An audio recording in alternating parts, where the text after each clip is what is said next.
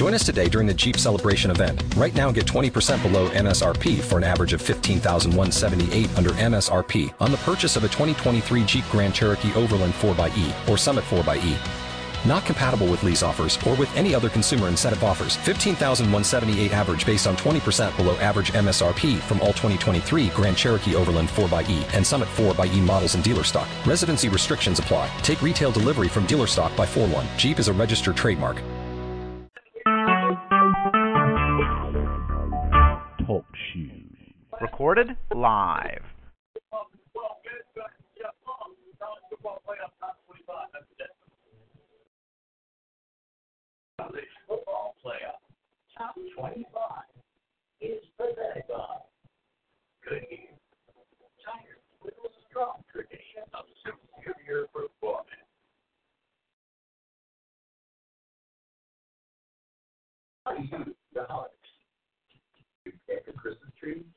or.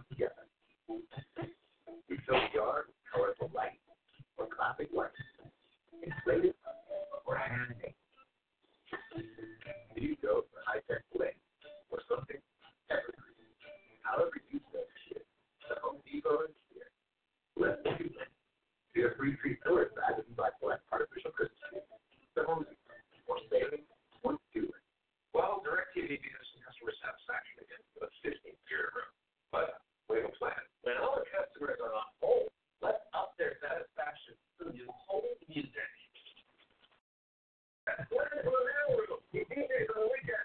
Sorry, what's this? It's Glenn for the mailroom. DJ Bill Flag. What?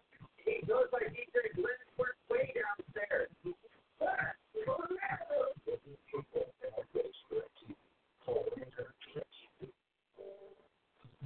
Create our beers with allow the best ingredients.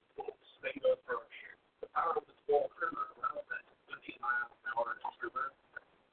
I was in my hand, I fell off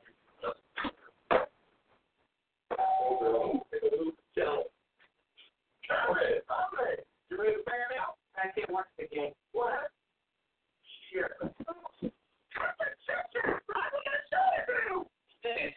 Yo. Yo. Hey, what's up, buddy? Not too much, man. How you feeling? Um, better. Still dealing with some headaches, but uh as far as like train of thought and remembering whether I took a you know, what I did with something and just kind of uh that hazy feeling, that's pretty much that's gone.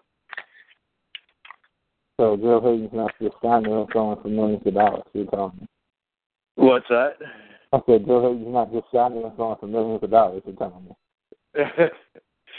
you know, I, when I talked to the doctor, he really said that it the concussions are so individualistic. It's uh, it, there's no rhyme or reason why one person can have worse symptoms than another person with similar things. It's just the way it happens. So I still think Joe Haden's ripping us off, but I don't I don't know if it's about the concussions.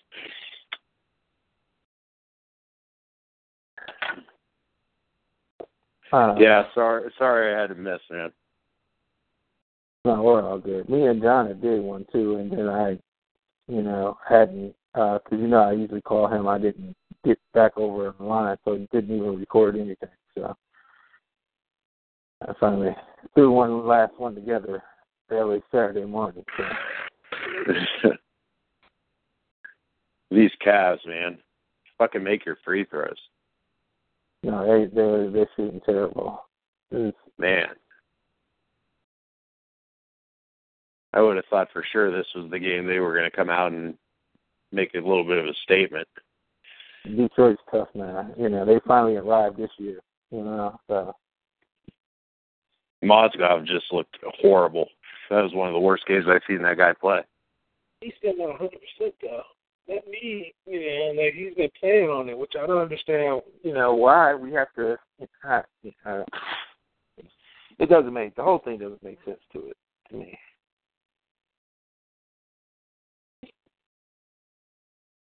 Um,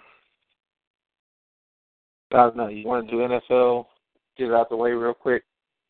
Sure. Ohio State's in just done on. All right. I mean, it's pretty much just NFL picks. So Yeah. This is With an Ohio Bias, a podcast for real fans with D and J.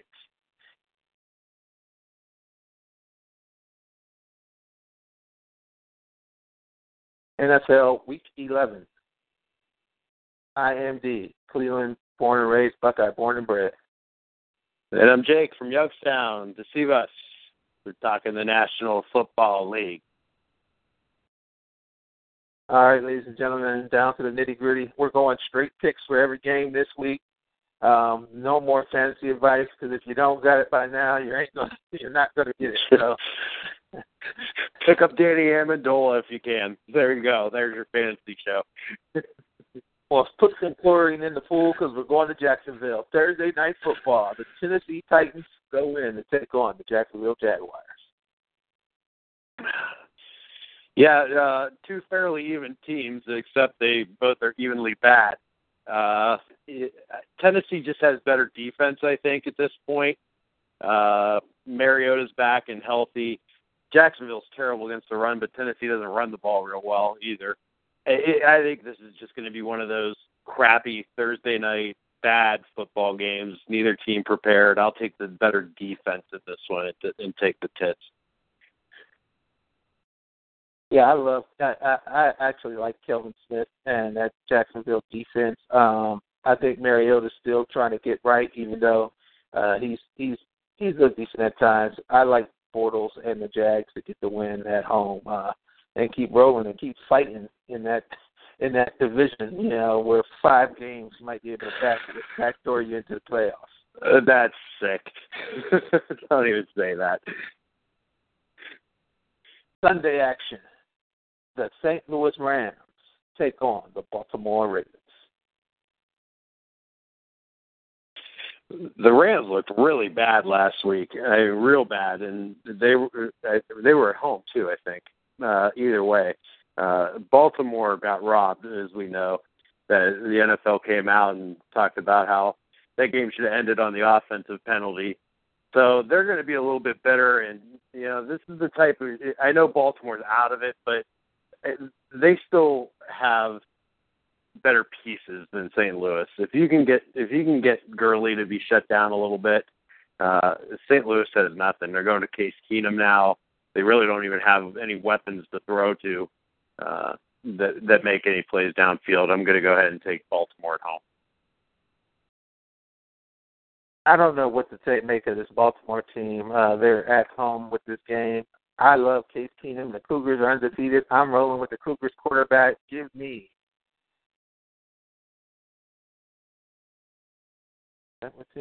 Give me the St. Louis Rams here to get the spark going with Keenum coming in. Heads up so far.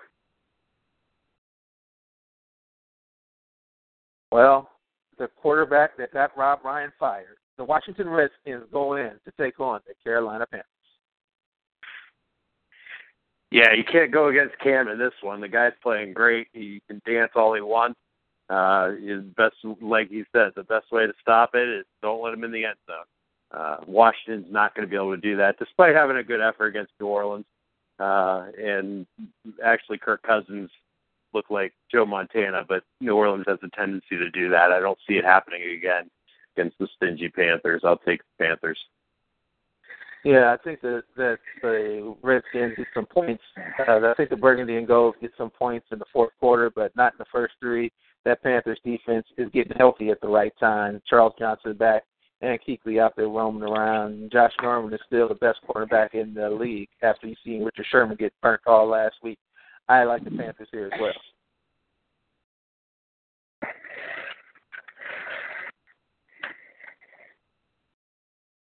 Father Time is undefeated, and the Denver Broncos go in to take on the Chicago Bears.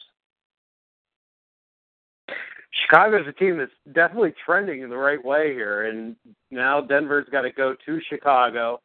Uh, I don't know if Forte will be back, but I don't know if it matters with the way Langford's running. Jay Cutler seems to have found something. Uh, I don't like Brock Osweiler on the road here in his first start of the season. I'm going to take the Bears to pull the upset. I agree with you here on that upset. I think this is Jay Cutler's revenge. Um, the the Broncos just don't have their mojo right now, and Osweiler is not ready for prime time. Definitely not ready for the midway in Soldier Field. Jeremy Langford looks like a young Gale Sayers out there now. I'm not trying to, you know, don't kill me, Bears fans, but I mean the guy looks amazing. So, uh, and Jay Cutler's hot, so you got to ride the hot hand while it's hot. So, and uh, you know he's motivated to beat the Broncos always. Actually, pretty crazy. I just looked at, glanced at the line. It's uh, actually the Bears are favored by a point, so it wouldn't be an upset. But think about where that line would have been three weeks ago. Yeah, they would have been probably Denver minus six or seven. So interesting uh, how three weeks can change perception in the NFL. Well, talk about changing perception. After eight weeks, Tony Romo enters the Dallas Cowboys take on the Miami Dolphins. Dallas's long nightmare is over. Uh, Tony Romo comes back to play a Miami team that is pretty bad. Uh, there might be a little bit of rust on Romo, but you know, I, I think that he's the type of quarterback that's going to step up to the occasion. Uh, they're desperate for a win. They're still in this division somehow, some way. Uh, that says a lot for the division. But uh, I think Dallas finally, with Romo back, they're energized. They get the win over Miami this week.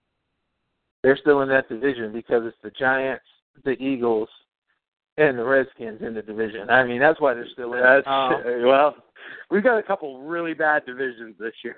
Put it that way. You look at this game. Uh, go ahead. No, no, I was going to say, and for once, it's not the uh, NFC South that's the worst division in in football. Yeah, it's amazing. You you look at this game and you're excited that Tony Romo's back. If they were playing anybody else, but they're playing the dirtiest player in the game with a Ndamukong Suh on that Miami Dolphins front four. Um, he gets a cheap shot on Romo. Romo doesn't make it through the game. I'm calling it right now. I like Miami. oh, you're brutal. hey, I'm just calling it the way I see it, brother. Speaking about seeing it, Aldon Smith won't see the field this year because the Oakland Raiders Gamble has been suspended. They take on the Detroit Lions um, about time the NFL stopped, uh, kicked Aldon Smith out of the league for a while.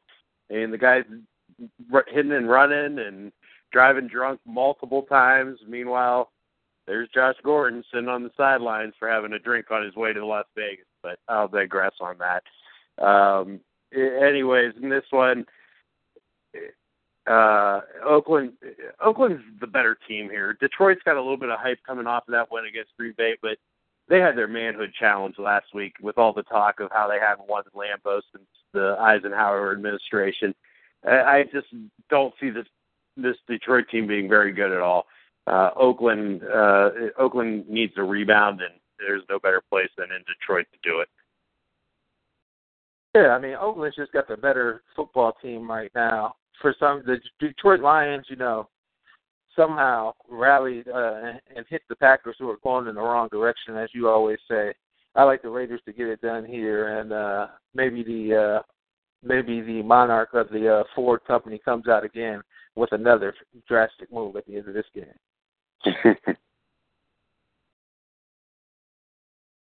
if you missed it, this guy has become a leader, and nobody understands how. The Tampa Bay Buccaneers versus the Philadelphia Eagles. And of course, you're talking about Mark Sanchez, but oh no, I'm just kidding. Jameis Winston's actually, you're right. He's kind of taken that team and uh, has is the, the rookie quarterback competition between him and Mariota has been interesting all year. He's going kind of back and forth. Uh, I think Winston has a little bit of the edge here. Led led him back to a big win and a clutch drive to win that game against Dallas. Uh, you know, it's this is a team I just don't know what to make out of it sometimes. I'm going to take Tampa Bay in this situation. Mark Sanchez just makes too many mistakes. Uh, Philadelphia, I, I, I don't know what's going on with that team. Uh, they can't run the ball the first half of the season. The defense isn't that good. Uh, I, I'm taking the Buccaneers. I agree. Uh, that speech by Jameis Winston, that post game speech by Jameis Winston was what I was alluding to in the little intro. I mean, this guy, it, it's unbelievable when this guy, what he was screaming last year in a Florida State cafeteria now when he's screaming after these football games is just amazing. Uh, I like the Tampa Bay Buccaneers to get by a, a hapless Eagles team, and uh, we might see Chip Kelly on his way back to the college football playoff committee.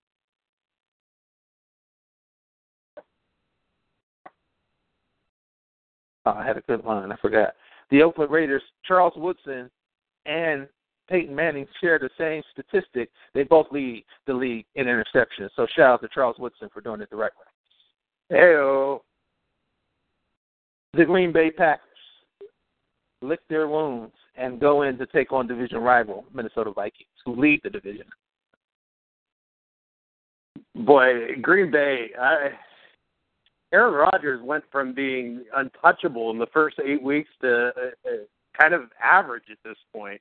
It seems. I know they had that frantic rally against Detroit, but Minnesota has been really good on the defensive side of the ball. Adrian Peterson's running the rock. I, I'm nervous about Teddy Bridgewater and and his ability, especially his arm strength coming down the stretch. Uh, I'm not about Aaron Rodgers, and I never thought I'd say this, but Green Bay's in a buy low, sell high situation here with Green Bay and Minnesota. I'm going to take the Packers uh, to, to find a way to win this one.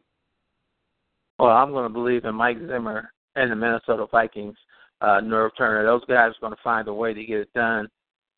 All the, I agree with everything you just said, but one thing that you, one point you made that Adrian Peterson has been running the rock, and Adrian Peterson looks like Adrian Peterson. Aaron Rodgers doesn't look like Aaron Rodgers, and who is he going to throw the ball to? Besides Randall Cobb, uh, the James Jones magic has worn off. Uh, the Rodgers to Rodgers connection is pretty cool, Roger Roger. Um, but other than that, you know, there's not much going for them. And that rushing attack, Eddie Lacy is in and out of the lineup. James Starks has been picking it up, but they're not getting the production that you need from the rush, from the running game. So that offense is, you know, inept, and it puts a lot of pressure on the defense, which can't just, you know, take over a game. That defense is not built for that. So I like the Minnesota Vikings to eke out victory here by a field goal or something like that. Well, surprise, surprise. The chefs are back. The Kansas City Chiefs take on the San Diego Chargers. Well, Andy Reid off a bye. It's like clockwork. The guy's like 14 and three off a bye. It's ridiculous. Uh, he knows how to get a team ready when he's got two weeks to to prepare. Doesn't have two weeks to prepare this week. San Diego does. Uh, they're probably out of it at this point. But Philip Rivers has been maybe the best quarterback in the league that nobody's talking about this year. Uh, he keeps losing weapons, but they still do have Danny Woodhead, Stevie Johnson, Antonio Gates, uh, Malcolm Floyd's gonna or Malcolm uh, Michael Floyd. Is it Michael or Malcolm? I always get Malcolm. confused. Malcolm. Either way, he's going to continue to play through his shoulder injuries. I think they still have enough here. Um, Kansas City's defense played big in that game, but it was against a banged up Peyton Manning and Brock Osweiler. Not the case this week. I'm taking the Chargers at home off the bye. The Kansas City defenses have been good all year. They just keep giving up uh, points in the red zone. You know, the one thing is, oh, I guess that's what the defense is not very good. you talk about San Diego, they're just too banged up on their defensive side um, to stop the Kansas City Chiefs. I mean, they're, they're, the Kendrick West has actually found a stride in that Andy Reid attack. And Andy Reid in the regular season is just like Jason. Every time you think he's dead, he keeps coming back. So I like the Chiefs here to win. Oh, the New York Football Giants fire uh, gets the hose ready for the Houston Texans.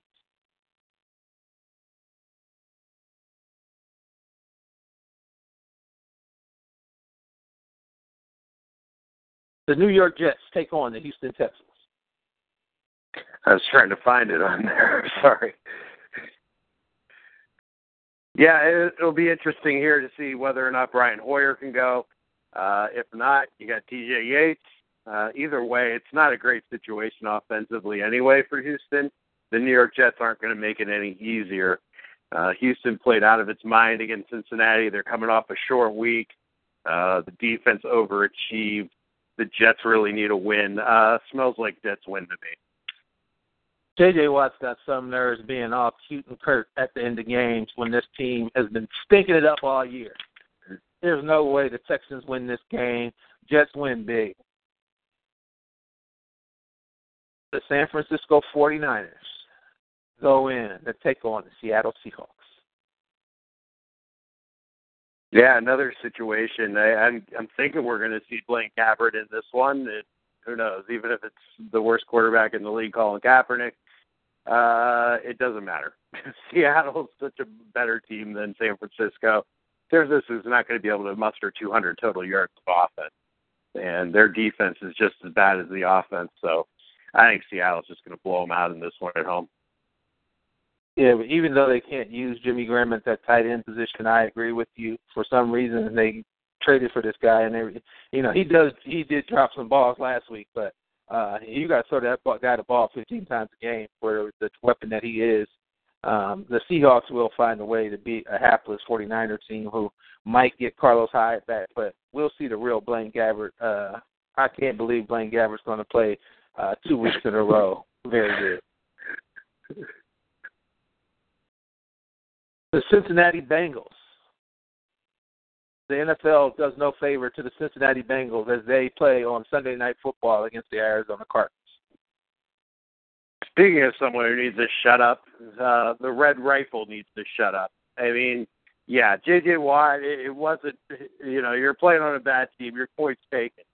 But it was a spur of the moment just joke that Andy Dalton took way too far with his reaction, calling out the what are the kids going to do that are watching? I mean, shut up. Play football. It's he's in a bad spot here. The spotlight's on him. The only guy uh, on TV that night is going to be him and uh, Carson Palmer. So Arizona's ready to blow to blow these guys out. I think Cincinnati is kind of showing its its true uh, true leadership type with Andy Dalton. I, I just I'm not feeling it. I, I feel a collapse coming for the Bengals. The problem that the Bengals have right now, they're hitting, they're going up against one of the best teams in the league with the Arizona Cardinals, and uh, you know, unless the Bengals receivers learn how to catch the ball like they should, it really wasn't on Andy Dalton this week. As bad as I know that it's easy to pile on the Red Rifle, who cares more about the children than the integrity of the game. Uh, and his hair. I, I really think that the Bengals receivers and Tyler Eifert really let him down this week. So if they catch half the balls that they dropped on Monday Night Football, the Bengals be in a better position. But the problem is Carson Palmer's revenge will be the edge that night, and uh, Bruce Arians and that Cardinals offense will tear apart the Bengals defense. And it's not so bad to be eight and two uh, Cincinnati fans. I see Cincinnati fans ready to jump off the bridge on the way to Covington. It's not worth all that. Hey, let's calm down down there. You're still going to make the playoffs. All it is about being healthy and finishing the season healthy and ready to go for that playoff run. Monday night football. The hits just keep on coming. Rex Ryan, the Buffalo Bills, going to Foxborough to take on the New England Patriots. And the hits just keep on coming for the New England Patriots. Now they lose Julian Edelman for the rest of the regular season, anyways. May get him back for the playoffs. I don't know how many guys they can keep losing and still be viable offensively. I guess that's the luxury of Tom Brady. But uh, Danny Amendola is going to have to step up, and I'm going to guess we're going to see a heavy dose of Gronk. Um, Buffalo, you know, they played on Thursday, so they got a couple extra days. But I just feel like coming off that emotional orgasm of a win for Rex Ryan against the Jets is going to be too much to overcome to get back up for the Patriots. Patriots at home on Monday night, forget about it. Absolutely. I think you're correct in your assessment. Gronk goes crazy. Amendola, if he can stay healthy, will be the key. Uh, we've seen Tom Brady do it with less before, so he'll be able to adjust this one week, and they'll probably sign, you know, Terrelle Pryor probably come back or something like that they'll get somebody off the waiver wire, get ready for the Randy Moss comeback or something like that. The Patriots always you think about Wes Welker signing with the Rams. Yeah, I was week, about to say that. Like, yeah. Yeah, absolutely. You could be right. He's got to be kicking himself, right? Yeah, no, he had one catch in that game too, and uh, kind of looked Wes Welkerish. But um, yeah, the Patriots will find a way here to win this game. I actually think it will be the best Monday night football game we'll see because Lord knows the one coming after that one is a but we'll be to that on the next with an Ohio Bias podcast. Enjoy your Thursday, Sunday, and Monday night football. We missed one. Mm-hmm. we missed? Colts, Colts and Falcons. Oh, I don't count that as a real game. the Indianapolis Colts. Are they playing at Atlanta? Mm-hmm. Yeah. The, the unlucky Indianapolis Colts go in to take on the Atlanta Falcons. Yeah, and, and another team off a of bye, uh, Atlanta, that desperately needs to get back on track. Indianapolis, obviously, still in the division. They're off a of bye too, but uh, I don't know if it means as much for them. They weren't going to get healthy off that bye. Um, Don, uh, Freeman's got to step it up. Uh, he he was incredible for about six weeks, and recently now he's really struggled running the ball. I think they'll get him the ball out of the backfield through the air a little bit. They're at home. Uh, I I don't see Matt Hasselbeck being able to hang and put up enough points uh, to stay with Atlanta. I actually like Matt Hasselbeck in that passing attack. Um, I don't like the. You, know, you always talked about the timely turnovers. That's one thing Hasselbeck doesn't do now unless it's a playoff sudden death playoff game, you know, and they get the coin toss and he takes the ball. But uh I like the Colts here with the weapons and Hasselbeck, you know, to have the game plan to win this one. The Falcons are just in a tailspin where you can't figure out with all that talent why they keep losing. Matt Ryan sucking has part of that. Well, there is that.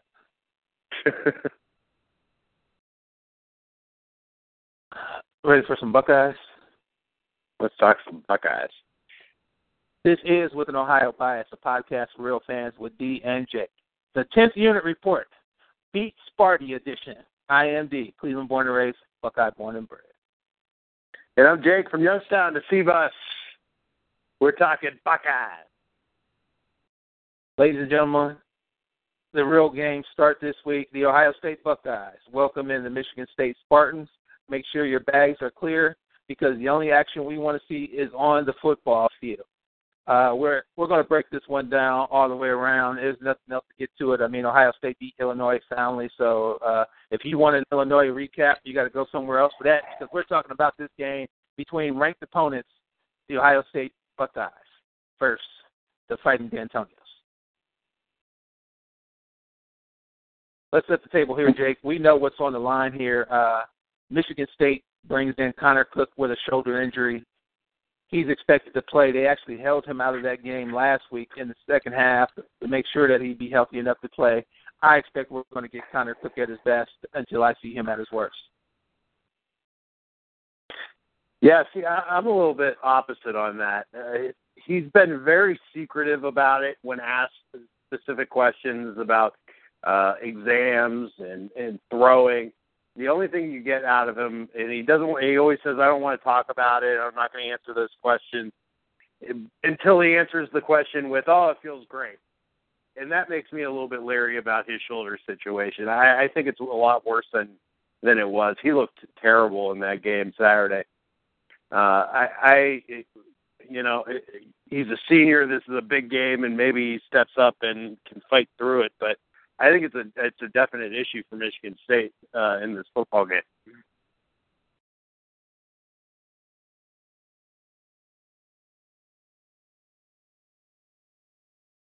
One second.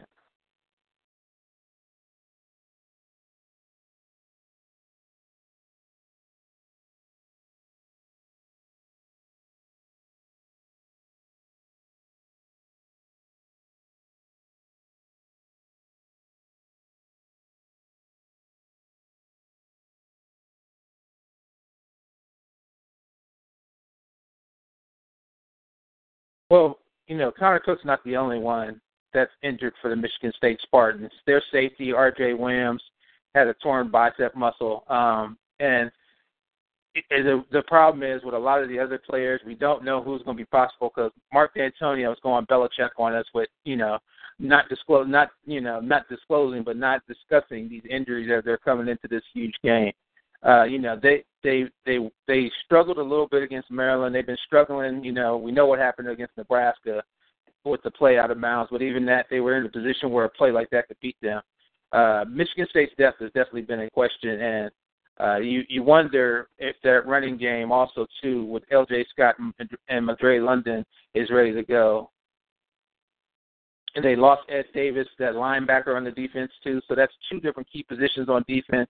Um, and you're looking at those healthy running backs. I think the Buckeyes are going to see, you know, not Michigan State at 100%, but they know we'll know there'll be a tough challenge. Yeah, absolutely. I mean, they've been waiting for this game since last year. It's a revenge game. Uh, they can do to us what we did to them, and yeah, there there, are some concerns. I mean, uh, ah, shit, the the wide receivers it Langford? Um, I know Burbridge. Oh, Burbridge. That's what I'm trying to. Yeah, that's what I'm trying to think of. You know, Burbridge is still a very dangerous wide receiver in this offense. Uh, they they've always been able to run the ball. They got a big offensive line. Uh, they don't have that bell cow running back like you said. They pretty much rotate two, even three guys uh, sometimes. But they're definitely a team, and this is where I think Ohio State can take advantage of them. And Ohio State, let's be honest, they, they've there's been a lot made about the pass protection and, and uh, just kind of a vanilla playbook, and and I think that's by design. I think we're going to see them open it up a little bit more because Michigan State's going to be tough to run on. That defensive line is very good, uh, but they can they give up a lot of yardage throwing the ball, and this might be an opportunity for Ohio State to actually set up the run with the pass. Um, I, I think it was almost a good thing that they struggled with pass blocking so much against Illinois uh, it, it puts the focus on it. It puts that we're going to come out and we're going to protect the quarterback mentality to practice this week, and I, I have no doubt that it will get corrected. Uh, this offensive line is too talented, and the coaching staff's too good. Um, so a, a little bit of maybe a surprise. I expect Ohio State to actually throw the ball uh, quite a bit in this game. Well, the one guy who is healthy for the Michigan State Spartans is you know, one of the Big Ten's best defensive players, right behind Joey Bosa. That's Calhoun. Uh, so the offensive line definitely has to play better. You look at this Ohio State situation with the offense. JT Barrett's back. It's three keys that automatically step into my jump out at me and in my head. Is one, we've got to not turn the ball over. JT Barrett's had a fumble almost in every game, and you kind of look past it in Rutgers and Penn State because he lit he lit the score up board up. But you know, the same thing happened against Illinois, and I mean these are fumbles that we cannot have in key situations that put the defense in you know uh, bad spots with a short field for the offense that they're facing. The other thing, when you look at this Ohio State offense, they were four of 13 on third downs in the game against Illinois. They've got to get the third down conversions, got to keep the ball rolling, and um, they've got to score touchdowns because we know the kicking game is a little suspect. Uh, one last key is one guy's got to get the ball, and he's got to get that ball in the end zone. That's Braxton Miller.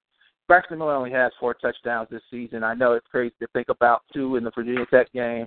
Um, and now this guy's got to get the ball more and definitely be the game breaker in this game. Yeah, I think they need to be creative with Braxton. Uh, I feel like they they're forcing it a little bit to him at times.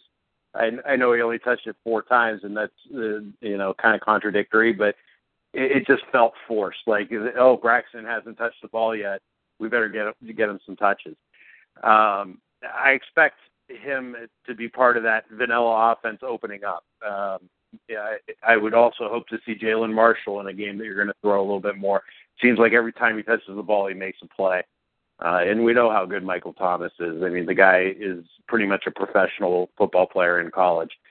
Uh, so, so those are all, uh, you know, good positive things considering the matchup. You're right. The third down stuff has been a problem all year. You've got to continue to to extend drives and, and give that defense a breather. Uh, three and outs are not going to work on in this game. Uh, and as far as the kickers go, Michigan State's might be worse than ours. So uh, don't look for this for this game to come down to a last second field goal. Uh, either way, it's uh, going to be a lot of fourth and uh, fourth and uh, short yardage. It's going to be go time uh, in the field goal range department. I think. Well, I'm very excited that this is a 3:30 start at the Horseshoe. Uh, the Buckeyes give them at home. Uh, college game day going to be in the house. Uh, wonder who Kirk Herbstreit's going to pick. Um, you know, but he won't be he won't be picking the game because he's doing the game. But uh, oh no, he, he he'll be doing the uh, he'll he'll pick the game actually because he does the night game. So no, um, there's no night game this week. No night game this week. Oh, ABC no, money. Yeah, yeah. gonna, they must be showing. They must be showing the great Charlie Brown. You know what I'm saying? I, I think Herbstreit is on the call for this one. Uh, the eight o'clock game on ABC. Uh, there is none. TCU and Oklahoma play at eight o'clock. That's the only game other than Tulane and SMU, and I doubt that game's on ABC. I think the I think uh you know what game it probably is is um Memphis Temple or something like that. They're probably just gonna move them up. Yeah, not sure. Either way, I think Herbie will be on the call. Plus, it's easy for them to bail him out of having to make a pick. But we will get to see Corso put the Buck Brutus Buckeye head on. Yeah, and hopefully Mechadon Music makes it on there. Uh, shout out to DJ Baby Max. Shout out to all the Buckeye fans. We know you'll be prepared to go, and I think that's going to be a key too. The Buckeye fans will be fired up for this one. Uh, you know, it's a healthy respect and love for Mark Dantonio, but you know everybody else, the Buckeye Nation helps, hates the green and white. Um, one one other thing that I look at this game, I think the Buckeyes will be able to do what they've done all season long and even to last year. They'll wear this, you know, Michigan State team down into the third and fourth quarter, and I think that also be the key, in that our depth will come to shine through with the talent that we have both on defense and offense. And I got to say that this Silver Bullets team, this Silver Bullets defense has played great and I look for them to make plays and really, you know, keep play, keep playing at the high level that they have. Uh, Chris Ash is very fired up for this one. He has some great comments, and you know, I know the Buckeyes are looking past next week because they know how important this game is. Yeah, absolutely. I agree with a lot of that stuff. Um, it, it, great coaching matchup. Dino's. I got a lot of respect for the guy. I think losing Narduzzi has hurt them as much as losing Tom Herman has hurt us. Uh, this game, it, it it comes down to the Buckeyes' ten game preseason is over, and they're going to play up to their competition. I, I don't see Michigan State, who has struggled with a lot of bad teams, uh, being able to uh, come up to another level to face the Buckeyes with an injured quarterback. Uh, I got the Buckeyes in this one pretty big, 35 to 10. Uh, I don't think Michigan State is going to be very effective offensively, and I think the Buckeyes are in for some big plays. College game days there. It dawn. Let's get them on. Either way, it's the last shot to go watch your Buckeyes. So uh, bring the juice. Can't agree with that. No need to hold anything back, ladies and gentlemen. So, you know, go ahead, get the cakes and eggs rolling 5 a.m. I like the Buckeyes as well. Pretty big. 42 17. Uh, I think the Buckeyes roll here, and uh, we get ready to take down to we get ready to flush that hairball down the faucet, but uh, we go green and white first and put down Sparty. There's a reason the Spartans lost in 300. All right, ladies and gentlemen, we'll be back next week talking about the successful Ohio State Buckeyes. As always, go Bucks. Buckeyes follow Buckeyes. OH. IO.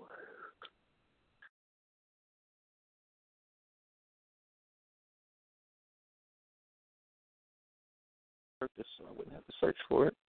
I'm still searching for it. All right, let's try to get this John guy on.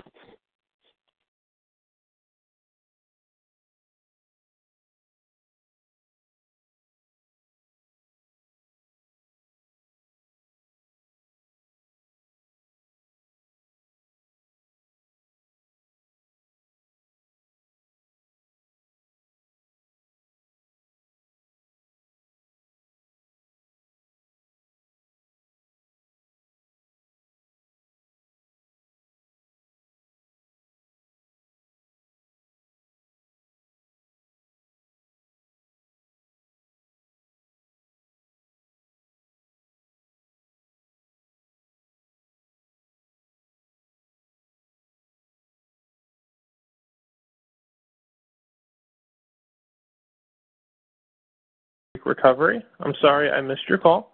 If you leave a message, I'll get back to you as soon as possible. Pick up your phone, John.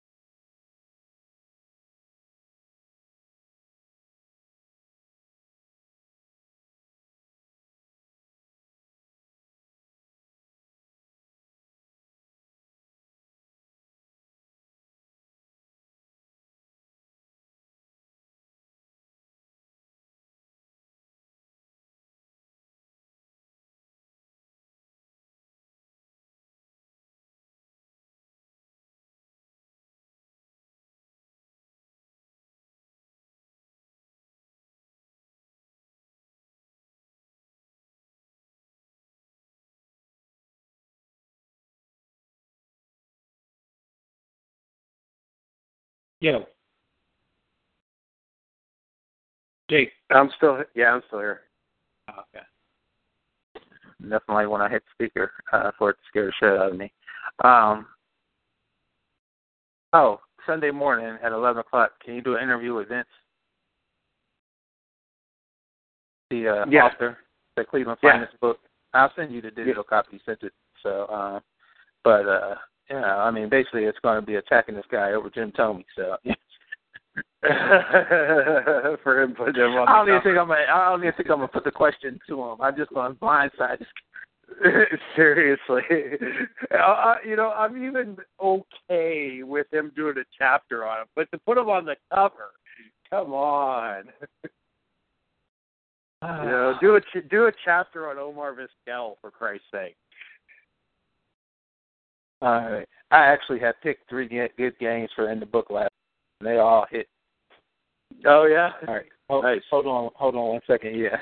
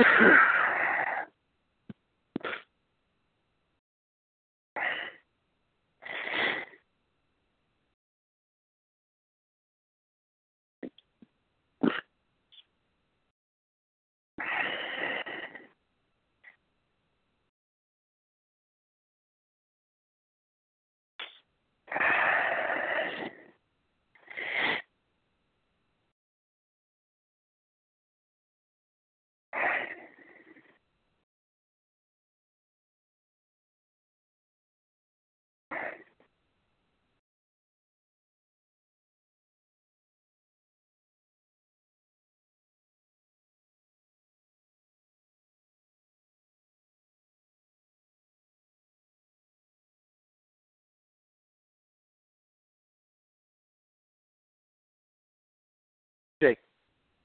Yep. Okay. That damn phone. All right. Then John wasn't. I don't know. The guy's all over the place. So, but he he did have uh, three winners last week too. He picked uh, North.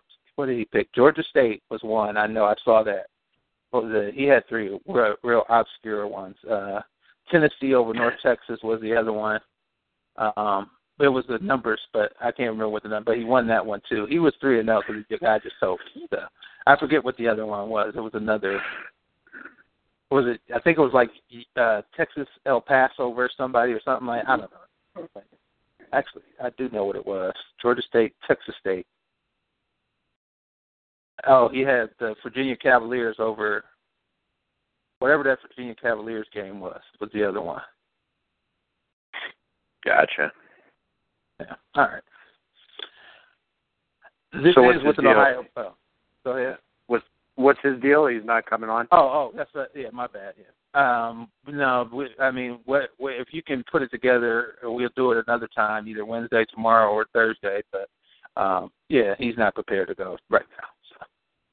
Gotcha.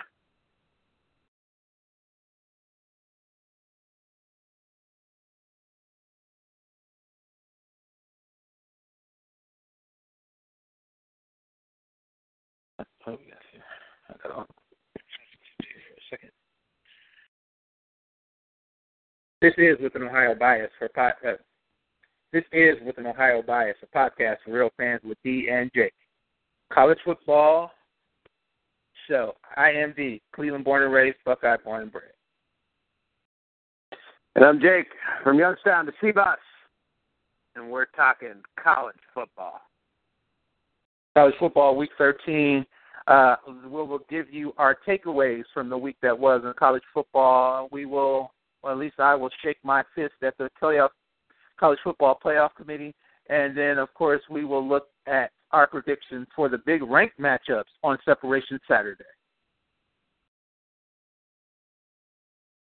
Jake, uh, we look at these takeaways from last week, the action that was in college football. Uh, I, I personally have to start with the Clemson Tigers, the number one team in the nation, struggling with the Syracuse Orange Men, And in that respect, too, I look at the TCU Horned Frogs struggling with Kansas.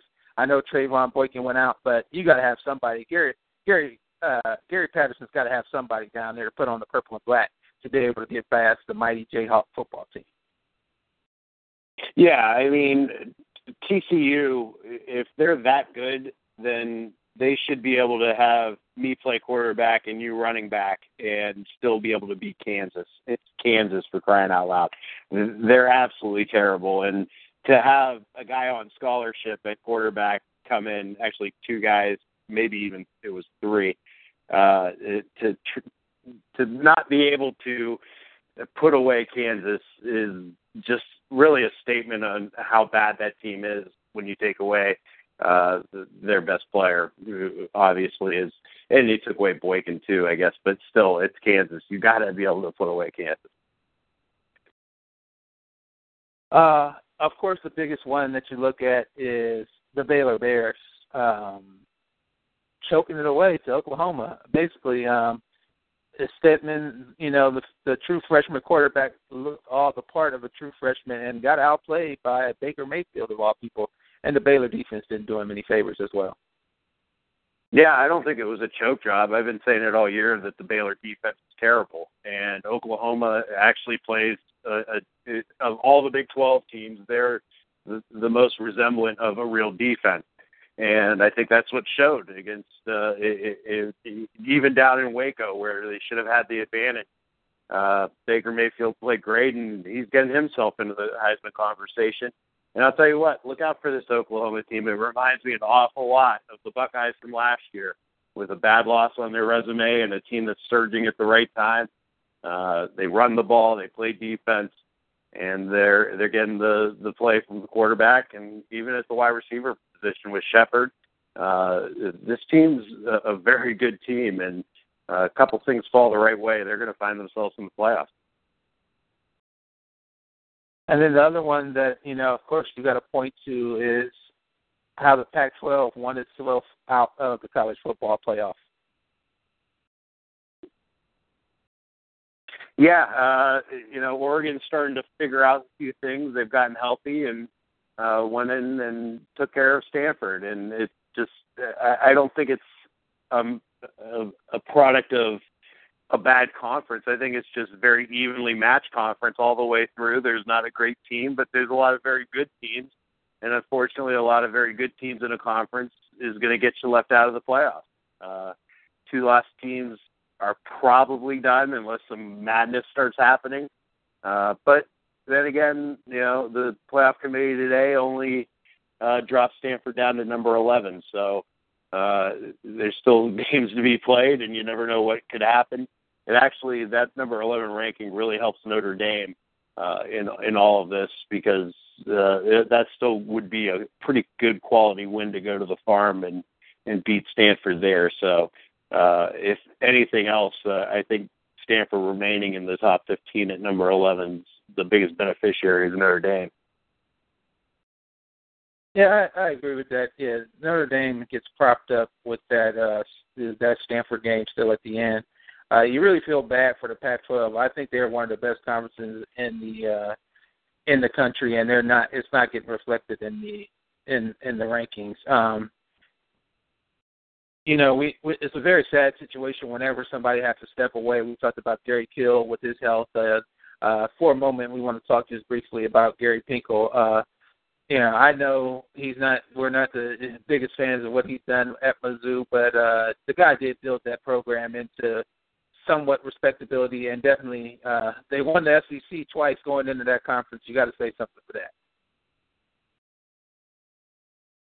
Yeah, uh, like you said, uh, not the it wasn't the biggest Gary Pinkel fan as a as a coach, but he definitely left his mark on Missouri, and you wish him nothing but the best. Obviously, it's horrible news, and uh, not the way you want to leave a leave a program like that. But uh, best wishes to Gary Pinkel, and you know who knows, maybe Missouri will be better off uh, in the long run if they can uh, attract someone that can maintain at the very least what Gary Pinkel will start. Yeah, and you, you, you, it's very sad. Gary Pinkel diagnosed with uh, cancer. Um, the reason that we bring it up here on With an Ohio Bias, he's a Kent State grad, and uh, here, here's one for you, Jake. I think you can get this trivia question. Who did Gary Pinkel play with when he played at Kent State? Another college football Ooh. coach. Another college football coach. Give me a conference. If I give you a conference, you'll get the answer. Yeah. Uh, I, already, I, already right. I already gave you a huge clue by saying it's a college football coach. Gary Pinkel's age. Here- here- here's the best clue I'll give you: the second best football coach in the nation. Uh, Nick Saban. There you go. So uh, that's How what we're that? here on With an Ohio Bias. There you go. Good one. as we look at these college football committee rankings this week, uh, nothing really changes at the top here. Nothing really changes here at the top. Uh, the Clemson Tigers are still number one. Alabama's number two. Uh, nobody understands how they're above Ohio State. Ohio State number three, and Notre Dame number four. Iowa holds strong at number five, and the Oklahoma State Cowboys at number six. Uh, the real thing is that Oklahoma Sooners are right behind them, so the Big 12 is at six and seven, and it's not TCU and Baylor anymore. Uh, the Florida Gators, who uh, clinched the SEC East um, with a stout record of one loss, are number eight, and uh, the Michigan State Spartans uh, provide that number, that top ten ranked uh, matchup, that number nine ranked matchup against the Ohio State Buckeyes this week, uh, and then Baylor rounding out that top ten. One thing I want to talk about real quick with this college football playoff committee is that the the back end of this the back end of this rankings once again just it doesn't make any sense to me. How Houston is not in the top 15 makes no sense whatsoever. Um, and how a two-loss Michigan team is, you know, it, I, I, I don't. It, if you're watching these games and you're seeing what's happening, it doesn't make any sense. Uh, you could make the same argument for a North Carolina team. Uh, they should be ahead of you know LSU and other things. Uh, it's the, the my thing right now, and here's the thing with me with the college football playoff committee. You got to value quarterback play. It's almost like the NCAA tournament values guard play. You should be valuing quarterback play, and you know you're looking at two teams in North Carolina and Houston that have some of the best quarterback play going. Houston brought in their backup quarterback last week. Guy didn't miss a beat. He actually led them to a win over Memphis with a great comeback. How you don't, you know, reward that is beyond me if you're really watching these games the way the committee claims. Yeah, big. Uh, that was an incredible win by Houston. Down 21 points with your backup quarterback, uh, Tom Herman, cool as a cucumber. But uh, yeah, I, I, can see that. I, I think an undefeated Houston team with a, a decent win against Memphis should be a little bit higher, but they, their strength of schedule is so bad uh, before this. Um, I, I, I don't really have a lot of problems. The North Carolina one does bother me a little bit. I kind of agree with your thought on the quarterback play, and there's nobody doing it uh, any better at the moment than Marquise Williams. Uh, the guy is just lighting teams up.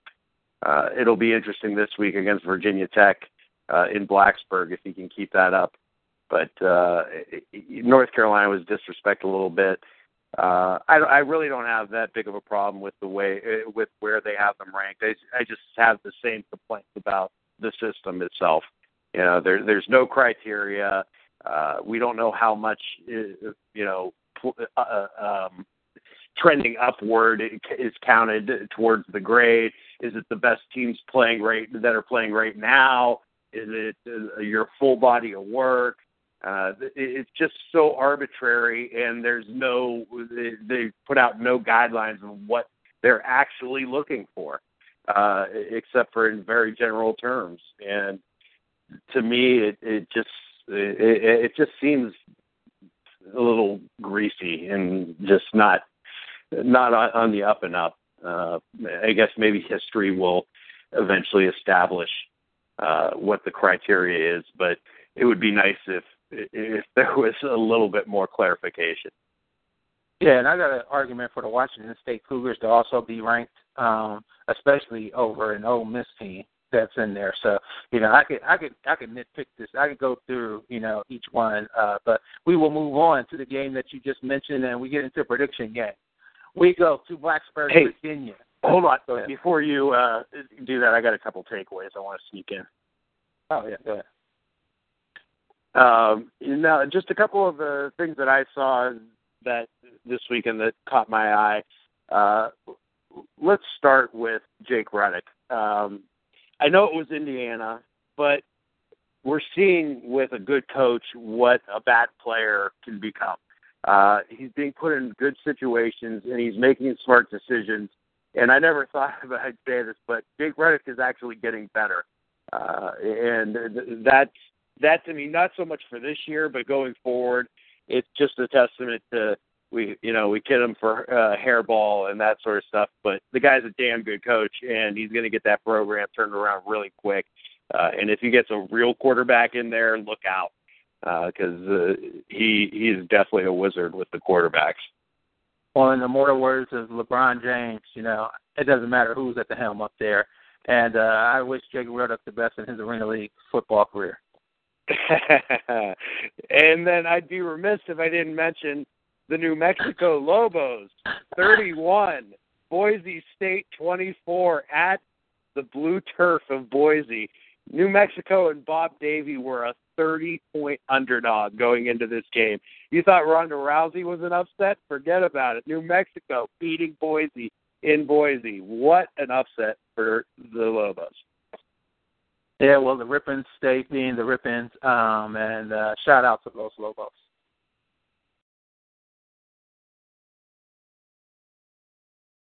And we we already mentioned. Uh, you think it is you, you you okay with Clemson struggling with uh, Syracuse?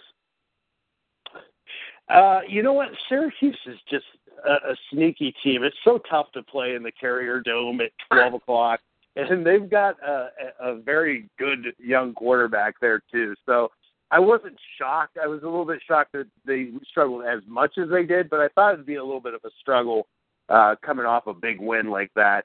Uh, it, was a definite letdown spot. I think the fact that they got through it, uh, you know, I'm not going to hold it against it because there's been plenty of times the Buckeyes have had to get through it too. So uh, it, uh, you know, I, the one and I Syracuse be, hasn't been tough since Jim Brown played there. Let's be honest, man. I mean, like, uh, well, I mean, the last, the last when's the last time team, Illinois has been tough? You know, or the last good in, or Indiana, 2007, Juice Williams. That it was tough it, then when they beat the Buckeyes. Yeah. I mean, like, I mean, Donovan uh, we, we McNabb covered that, was we covered good. that on last week's podcast, by the way. Donovan yeah. McNabb was good. I mean, Syracuse. Yeah, Donovan McNabb, Dennis Northcutt. I remember that Syracuse team, but I mean, Yeah, uh, see? they had Chandler Jones there. I mean, but besides that, I mean, come on, man. You, you they gave up. I- I'm 27 just points. saying. Uh, I mean, teams struggle, and, and the good teams go on the road in conference uh, against familiar opponents, and sometimes they gotta they gotta struggle. And I, I actually give Clemson credit for getting through that. Uh, when it, they, should have ended up winning that game by 24 points. There were so many things in that game that went wrong, from Deshaun uh, Watson tripping over his own feet uh, to penalties to turnovers. It just was a sloppy game off of a big win on the road. I, I, I don't hold much, uh, much much against Clemson for that.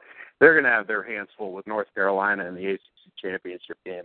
That's what I don't. Even, I think that. I actually think. I think. I, well, we'll get to that when it comes, but I don't think that's the case. Um, but I'll say this: John made this point on the podcast that'll never be heard. There's never been a point this year that the Buckeyes you felt like they were in danger of losing because the defense has played so well. you know, like, and this John made that point last week, and I never even thought about that. He's like, yeah, they haven't played, they haven't played well, but there never was any point. Like, there was a real point in that game, you know, Syracuse against Clemson, where you know you look at it, you're like, what? And I turned to the game. These guys are playing awful. So I mean, like, and and the same thing happened against NC State. If anybody is the Florida State of this year, it's this Clemson team who had to come back and try to win against Notre Dame, against the NC State. I mean, they're giving up points. That defense is giving up so many points each week in and week out. They're playing with fire. So. No, I, I agree. They they could be playing with fire, but uh, you know it. It was no closer than the Northern Illinois game was for us. Let, let we me ask this question. Let, let me ask you this question right now. Clemson plays Alabama. They beat them. No, Clemson plays Ohio State. They beat them. no, Okay, so how are they the number one team in the nation? Because the playoff committee are a bunch of dopes. that's what first the of all, criteria is supposed to be, right? No, actually, that's the opposite of the criteria. They they don't look ahead. They don't say if this A team A plays team B, who would win. They go off of what has been played, and so far they've got a pretty good win against Notre Dame, uh, and they've been able to handle their business all year. So, uh, as as much as I disagree with Clemson being ranked ahead, and uh, I'm not supporting it in any way. I can understand why they're why they're ranked ahead of us. It doesn't make it right. Yeah. Well, let's get into the predictions for this week and see who will be right. Uh, your beloved North Carolina Tar Heels go into Blacksburg to take on the Virginia Tech Hokies. Yeah, I mean, North Carolina's feeling its oats right now, but Blacksburg is a tough place to play, and this team in Virginia Tech is five and five, and they've got the bowl record on the line, and they've got to win one of these next two games, either against uh, UNC or North Carolina State. So expect a huge effort from Virginia Tech. Uh, their defense isn't the Miami defense.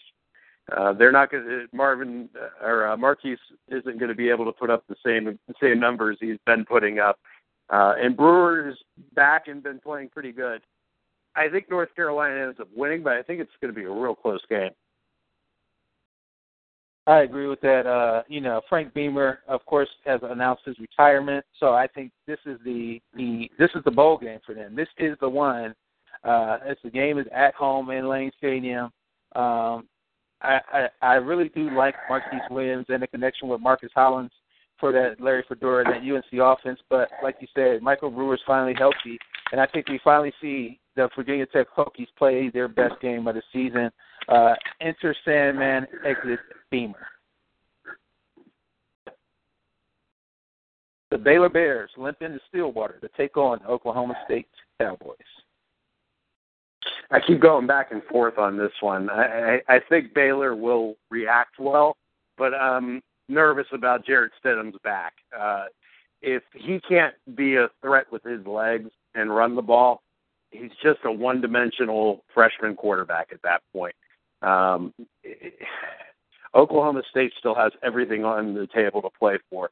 Baylor, to a much lesser extent, kind of still does too have something to play for. I mean, stuff happens very quickly in college football. So uh, I, just think that Oklahoma State at this point uh, is just a little bit better because of the Stidham thing. Uh, so I'm going to take the Pokes reluctantly. Yeah, the so-called guys at the top of the mountain of the Big 12 are now trying to play spoiler against Oklahoma State and Oklahoma, the two teams from the great state of uh, the great OK State. Uh, Baylor, Shock Linwood, you know, they should be able to run the ball. Uh, Iowa State got over 249 yards, but uh, this is not the Baylor offense who earlier this season was getting 54 points a game and over 700 yards a game. So uh, I like OK State here. I like OK State because you talked about that quarterback not being able to run. OK State has 34 sacks this year. So Emmanuel Ogbah, who's unblockable, you know, will be coming for Stidham. And if he can't move his legs, he will be on the ground beating up. We stay in the Big 12. The TCU Horn Frogs hop on in to Oklahoma. Take on the Sooners. Yeah, this is a man against men against the boys type game. Uh, I've been saying it all year. TCU is a fraud. Uh, it doesn't matter if, if Boykin and uh, gosh, shoot the quarterback. Trevone Boykin. Who's the running back? Oh, Dotson. That's the other one. That was just a receiver. Yeah. Yeah. Uh, yeah. If if Dotson and uh, I keep forgetting the guy's name. Trevone Boykin. Thank you. If Dotson and Boykin can uh, play in this game, it gives TCU at least a, a fighting chance. Uh, I, I just think this Oklahoma team is trending in the right way, uh, hitting on all cylinders, whatever you want to say about it. Uh, I, I don't see them struggling with TCU. TCU might put up some points on Oklahoma, but they can't stop o- Oklahoma either. So uh, I'm taking the Sooners. I will say this now between the game that we just discussed, Baylor and Oklahoma State, and TCU and Oklahoma, one of these Oklahoma teams is going to go Jekyll and Hyde again. So you know, like one of them is not going to show up. I don't know if it's the Oklahoma Sooners team who got rickrolled by the Texas Longhorns earlier in the season at home, uh, and it it just seems like one of these teams just finds a way to give it up. OK State got all they can handle from Iowa State last week, so uh, I like Oklahoma here as well. But it would not shock me if this team or the Oklahoma State Cowboys uh, end up losing. We take it out west, the Pac-12. The UCLA Bruins take on the Utah Utes in Salt Lake City.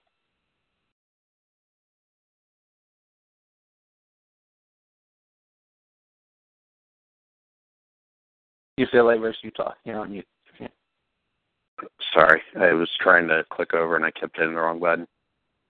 Yeah, UCLA. I, I I don't know. There's another team I don't know what to make of. One week they look like world beaters. The next week they can't beat a middle of the pack conference team. Um, Utah is still hanging around in the top 15, but they're starting to come back down to earth too. Um, it, it, this, this is a really tough one to call. I just think that UCLA is a little bit more uh, a little bit more balanced. Uh, can can throw the ball better. Um, they're going to be able to put up more points than Utah will at this point. Uh, book once Utah gets down ten or fourteen points, they're in a big big trouble when they have to go away from Devontae Booker. Uh, I, I look for UCLA to get up those ten or fourteen points and uh, be able to get away from Utah. Johnson returning is a huge impact for that UCLA defense. Uh, the only problem, I agree with what you said. The Utah Utes can't play from behind. They got behind and they got Dick Rod. They got caught. They, they caught the old Dick Rod down there in Arizona. Uh, they're back home in Salt Lake City. Hopefully, the home crowd uh, gets the Utes going. Travis Wilson has nine interceptions this year. Got to stop turning the ball over. If that happens, the Utah Utes uh, will be successful. And I like the Utes here. I do not like Jim Mora. He's 22 and 13 in his Pac-12 career. Uh, I think the Utes get by here and get by uh, uh, UCLA team. Then in the Pac-12, the USC Trojans take on Oregon Ducks. I have a feeling there's going to be a lot of points scored in this one. Uh, Oregon can't stop anyone, and UCLA is very good offensively. Uh, but that Oregon offense all of a sudden is clicking on all cylinders and you know USC isn't uh, the '85 Bears, so uh, this, this is going to be, I think, who gets the ball last. And uh, I'm going to say at this one at home, Oregon gets the ball last. I'll tell you this right now: Oregon looks like Oregon, and uh, USC. You never know what you're to get. They're on the road in Eugene, it's a tough environment. Um, then the, the Ducks haven't had much to crow about. The Ducks still have a slight opportunity to win that Pac-12 North, and I think they know what's on the line. They got to win out and hope that uh, you know Cal takes care of Stanford for them. I like the Ducks here. I like the Ducks huge over the USC Trojans. Yeah, and the SEC game that should have been something that's not anything. The LSU Tigers take on the Ole Miss You never know what to expect in an SEC game anymore, as far as points being scored. Uh, one week it's forty-one to forty. The next week it's the 10-6 game. Uh, I, I kind of tend to lean it more being a 10-6 game in this one. Uh, Mississippi is not going to be able to move the ball like they normally do against this LSU team, especially a really pissed off LSU team. Uh, and on the flip side, LSU just can't move the ball very well. Uh, they got Mississippi has a very good defensive line. Fournette has regressed a little bit here over the last couple of weeks. I think it's just going to be a low-scoring game, and uh, I, I'm going to take LSU uh, at this point just because they're LSU. They're not going to lose three in a row. I agree with you. LSU will probably play the way they should have played the last two weeks, and they'll come out and boat race Chad Kelly and the Ole Miss Rebels. Um, the Mississippi teams have not fared well, but you you might see an inspired performance by Nkemdiche, who if he can hold Fournette down, we know we've seen Brandon Harris can't get it going on the passing side. So uh, I really it's a it's a coin flip for me. I'll go with the Tigers though. Uh, let's do a quick hits on the teams that we know definitely will win because of these weak ass fucking games that they schedule. Florida State playing Chattanooga. You think that's a win? Uh, yeah. Clemson versus Wake Forest. Well, at least it's a conference game. Alabama against who? Hold on. I just lost it. Who the fuck are they playing? Tennessee Chattanooga? They are playing Charleston, I think. I can't even find the goddamn game. So they might not even put it on the board. I think no, they must be on a bye week. Are they? I thought they were playing somebody this week. Maybe four. They look on Phil Steele real quick. Alabama is playing. Yeah, they're Charleston Southern. You're right. Uh, what you yeah. Say? This is Chattanooga. No, it's, it's yeah, Tennessee uh, Martin. Alabama, Charleston Southern. These non-conference SEC games are absolutely ridiculous at the end of the year. I've harped on this many a time, but to to be scheduling teams like Idaho, Charleston Southern, uh, whoever it might be, you know, it seems like every year Western Carolina, uh, yeah, I'm just kind of flipping through looking at the Georgia Southern is playing Georgia in week 14. I mean, no, that's a big game. That's a big game down there. Georgia might not get that one. Yeah, you're right. At this point, they might uh, be the lesser team of those two. Uh, it, it, it's an absolute joke. It, you should not be able to play out of conference after a certain point in the season. Uh, it, it's essentially a second bye week. You look at Alabama, who uh, got a who came off a bye week, played a big game, and then essentially get another bye week by playing a, a pack. So it, it, you know, it's just another knock on on the SEC that uh, why they're so dominant. Uh, all their big games are either followed or uh, led led up to by a bye week, essentially. All right, let's get a couple of bonus games in here. Arizona, Arizona State. Uh, does Mike Bercovici send Rich Rod to Virginia Tech in the Battle of the Desert? Uh, Arizona seems to maybe have figured something out a little bit. Um, Arizona State, and maybe a little bit also. It, it's actually a really intriguing game. Uh, I'll, I'll take the home team here. They're both uh, battling for bowl games. Uh, Arizona State still needs to win one to get into a, a bowl, so uh, I'm going to take the Sun Devils in this one. I agree. I go forks up Sun Devils all the way. Uh, the Memphis Tigers go into Philadelphia to take on the Temple Owls. I mean, Memphis has to just their heads have to be spinning uh, how they lost that game uh, Saturday to Houston. Backup quarterback down 21 points. I don't know if they can recover for that from that. Uh, Temple went down to South Florida and laid a giant egg. Uh, and going back home now, outdoors and maybe some crappy weather in Philadelphia. Uh, I, I just don't see it as being a good spot for for Memphis in this one. I'm going to take Temple in this one.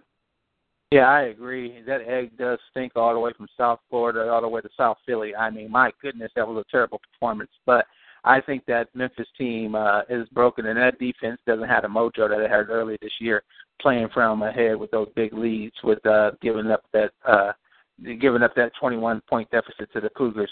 Uh, like the Temple Owls here as well. Uh, we go to the Big Ten, Northwestern versus Wisconsin. No, it's not 1997. I don't know how the hell Northwestern has won eight games. Uh, you, you look, at, you know what it is? It's the shorts. Ever since they stopped wearing shorts on the sideline, the coaches, and it started getting cold. Northwestern has completely gone into the shitter. Um, I, I just don't see enough offense out of this Northwestern team. They're very good defensively. This could be another 10-6 game. I, I got to take the the home team here. It's at Camp Randall in November. Jump around Wisconsin on Wisconsin. Yeah, I, I I tend to agree with you, but for some reason, uh I, I don't even know what Northwestern's playing for anymore. They've already, you know, exceeded expectations than they did last season. They're going to a bowl game. So you think they would give this one up to Wisconsin, but uh we remember the old battles back in the day. I think Northwestern, you know, exercises some demons and actually gets the nine wins here. So I'm just going to pick against Badgers because I hate the stinking Badgers. I will say this with one caveat: Northwestern will win if the coaches come out in shorts. That's going to have to be the key, though. All right, one bonus game just because I want to mention it, and uh, it will help you feel great about America again. The Navy midshipmen take on Tulsa, and Tulsa is no slouch, so I don't bring it up like the other games. Uh, but I think that uh, Reynolds is definitely a Heisman. He gets his ticket punch with this performance in this game. Uh, ticket punch to New York City for the Heisman. Well, this is just going to add to the the legend of Robinson. Um, I, I think Navy's too much for Tulsa to handle, but the the interesting game is going to be when Navy takes on Houston, and Houston, if Houston's still undefeated, uh, that's going to be one heck of a football game. So, looking forward to that. That will be the moment if he's going to win the Heisman that Keenan Robinson claims the Heisman is by Keenan upsetting Reynolds. Houston. Keenan, Keenan Reynolds. Say Keenan Reynolds. Oh, I'm, I'm I'm sorry, Keenan Reynolds.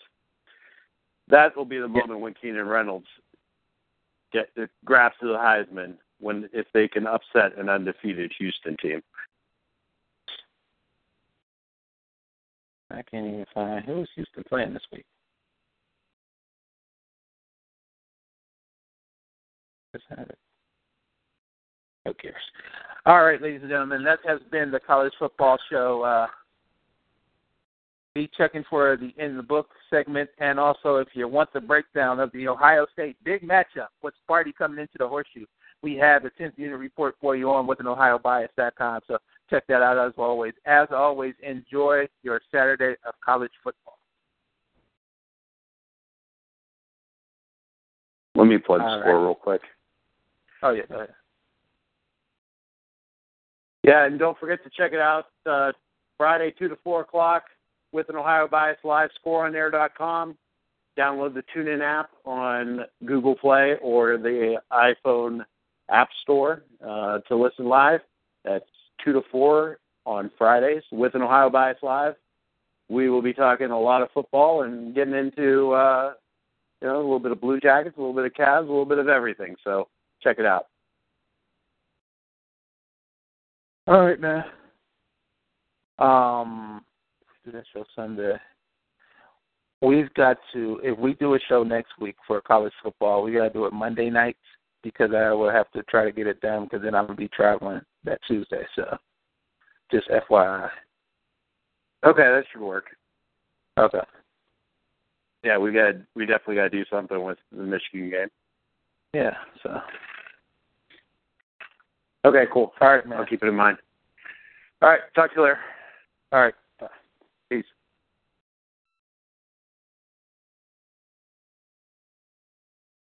Without the ones like you, who work tirelessly to keep things running, everything would suddenly stop.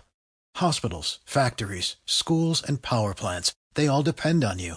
No matter the weather, emergency, or time of day, you're the ones who get it done. At Grainger, we're here for you with professional grade industrial supplies. Count on real time product availability and fast delivery. Call clickgrainger.com or just stop by. Grainger for the ones who get it done.